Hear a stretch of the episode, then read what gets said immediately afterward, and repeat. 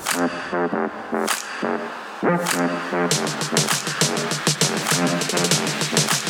you. Muitíssimo bom dia, mais uma ficção de ideias no ar nesse dia 3 de maio de 2022. Vamos começar falando sobre Bovespa, que ontem recuou 1,15%, com volume financeiro total de 32,8 bilhões de reais. O que está acontecendo? Primeiro, primeiro que a Ibovespa voltou a níveis lá de janeiro desse ano e também nós temos que olhar com muita atenção porque vai acontecer essa semana. Nós teremos uma super quarta. O que é uma super quarta? É quando tanto o Banco Central aqui do do Brasil quanto o Banco Central dos Estados Unidos comunicam sua nova taxa de juros. Então, nessa semana, nós teremos uma super quarta e aí Bovespa está olhando com um pouco de cautela né, para a questão dos juros. Fomos impactados muito pelas commodities, tanto petróleo quanto a, a parte de minério, com a Vale, teve recuo ontem. Lembrando que no Brasil, né, petróleo, minério e outras commodities são muito fortes na Bolsa brasileira, fazendo com que sempre que tiver algum revés nesse setor, né, nós teremos teremos com certeza uma queda aqui nas nossas uh, ações. Uh, dólar, por sua vez, ontem fechou em alta. Olha só, alta de 2,63%, totalizando acima de 5, 5,07 reais por dólar. Lá fora nós tivemos SP500 com aumento de 0,57%, Dow Jones 0,26%, Nasdaq 1,63% e Stock 50, Bolsa da Europa 1,85% negativo. Bitcoin, agora às 4 horas e 52 minutos, estava sendo cotado a 38.461 dólares, uma queda de 0,13%. Petróleo, ontem tivemos uma alta do petróleo com possível embargo da União Europeia às importações russas. Ainda tem todo esse trâmite aí em discussão, né? A Alemanha, né, com uma dependência menor, falando já que está cortando a relação, e nós tivemos o petróleo ontem aumentando e hoje, né, às 4h54 4 da manhã, ele estava aumentando, zero, diminuindo 0,63%, chegando a 106, uh, 106 dólares e 90 cents. Vamos falar agora sobre o mercado de games no Brasil. Hoje, as mulheres são a maioria dos jogadores de games no Brasil. 51% no desktop, 51% são mulheres e no celular esse número chega a 60,4%. Olha a importância de você entender o público consumidor. Né? Então, quando a gente fala de games, mulheres dominam. Juros no Brasil, por aqui a expectativa é que o Comitê de Política Monetária eleve os juros de 11,75 para 12,75.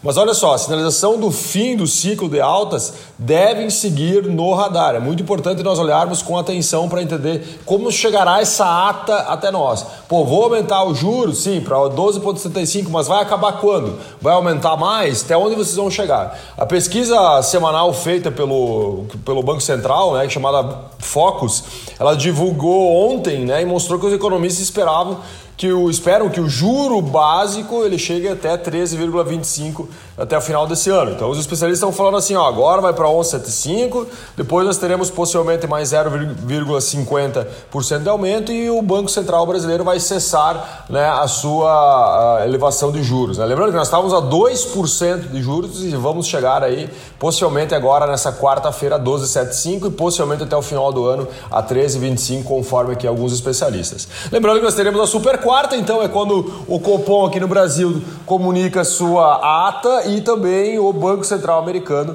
fará o mesmo. Então é muito importante que a gente olhe com carinho e com muita atenção para essa quarta-feira, porque o bicho vai pegar no mercado. E lembrando, né, cara, a gente fala assim, ah, Alexandre, mas o que, tem a ver comigo isso, cara? Na verdade, tem tudo a ver. Né? Quando a gente fala de juros, imagina, o juro aumenta, vai aumentar o valor do crédito. E como nós hoje somos muito dependentes de crédito, principalmente aqui no Brasil, com certeza muitas áreas vão desacelerar.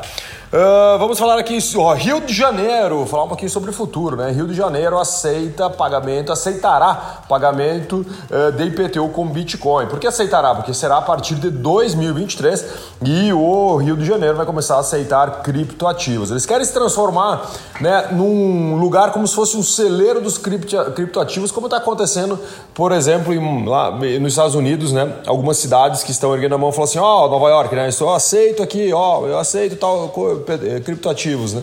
Então o Rio de Janeiro quer eh, ser o precursor dos criptoativos no Brasil. E além disso, né, o incentivo também vai para os NFTs, né, os tokens não fundíveis, principalmente com estímulo à cultura e ao turismo. Lembra, já ouviu falar da Lu, da Magazine Luiza, aquele mascote virtual? Então, essa personagem soma mais de 55 milhões de fãs em redes sociais. Só para você comparar, a Barbie hoje tem menos fãs do que a Lu da Magazine Luiza.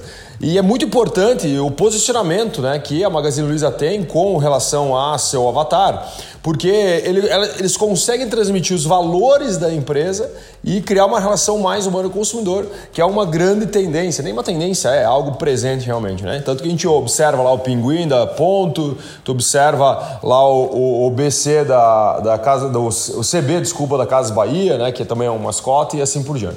A Lu interage com os internautas e surfa em vários assuntos comentados no momento, né? E não necessariamente tem a ver com varejo, ou seja, não é só propaganda, é interação. E o mais legal é que ela responde né, à galera e criando essa relação de marca né, para consumidor. Auxílio combustível, será que ele passa? Lembrando né, que tudo isso é depois das eleições, obrigatoriamente. Então, o projeto de lei 335-22 cria o vale combustível de 250 reais. Uh, famílias dos programas sociais receberão e também motoristas profissionais. Esse trâmite desse, desse projeto de lei já está em fase conclusiva e é do deputado Alexandre Frota. Ó, IPCS, né, que é o índice de preço ao consumidor de serviço, ele desacelera um pouco em abril, mas desacelera, né, continua sendo 1,08 em abril. Por que desacelera? Porque em março foi 1,35. O acumulado de 12 meses dessa inflação nos serviços está a dois dígitos, 10,61%. Crescimento da indústria no Brasil perde força agora em abril, principalmente por causa da pressão nos preços. Ela perdeu muita força agora diante das dificuldades de gargalos globais e logística. Né? Falamos muito sim, de China ultimamente. Né? Então, quando lá China, Covid zero, né? embarga muita coisa, para, fecha a fábrica, estoura as cadeias né? em todo o mundo. Então, por exemplo, setor automotivo, pô, falta chip, falta determinado componente. E tudo isso faz com que gere uma pressão no preço, não pela questão uh, da, da, escassez, que, porque, uh, da, do excesso de compra, né? mas sim a escassez né, de determinados componentes com que faz com que as cadeias quebrem. Né? O mês de abril foi marcado por uma expansão mais forte de fabricantes de bens de consumo, né? bens ao consumidor. Né? Então, assim, pô, bens ao consumidor, diferente lá de bens uh, que são bens de capital. Por exemplo, uma geladeira, bens de capital, bens ao consumidor, o que vai dentro, do, dentro da geladeira.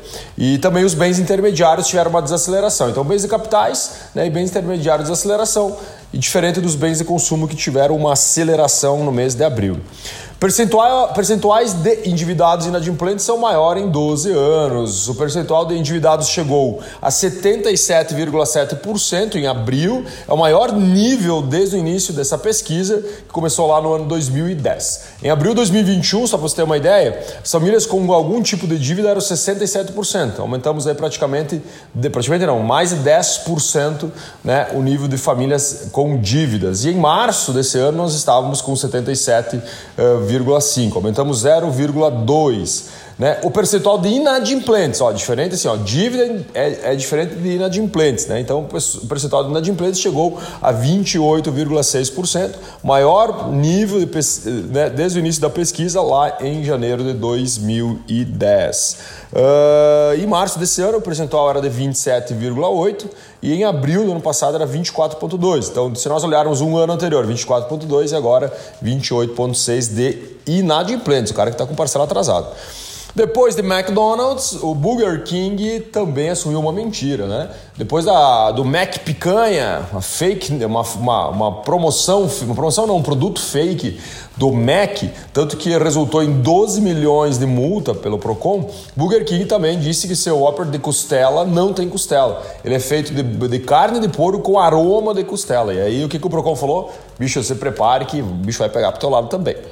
Uh, Shopee tem autorização do Banco Central Brasileiro para operar como instituição de pagamento. Então prepara o coração ainda mais, principalmente o varejo brasileiro, porque a Shopee está vindo com tudo. União Europeia e Mercosul, né, obstáculos para esse acordo entre a União Europeia e o Mercosul podem estar superados esse ano né, conforme a galerinha lá da União Europeia está falando, né, principalmente porque os acordos ambientais, que é o que está enroscando muito e que estão impedindo esse livre comércio, devem estar chegando ao fim. E muitos aqui no Brasil falam que esses, é, digamos, acordos ambientais, né, eles são somente uma desculpa para postergar uh, essa parceria, porque vai fortalecer muito o Mercosul. Vamos aguardar. Aqui eu acredito sim que se com essa parceria nós teremos um fortalecimento eh, né, do nosso comércio. Lockdown em Xangai desacelera o comércio de carne. Né? Covid zero em Xangai, lockdown de 30 dias.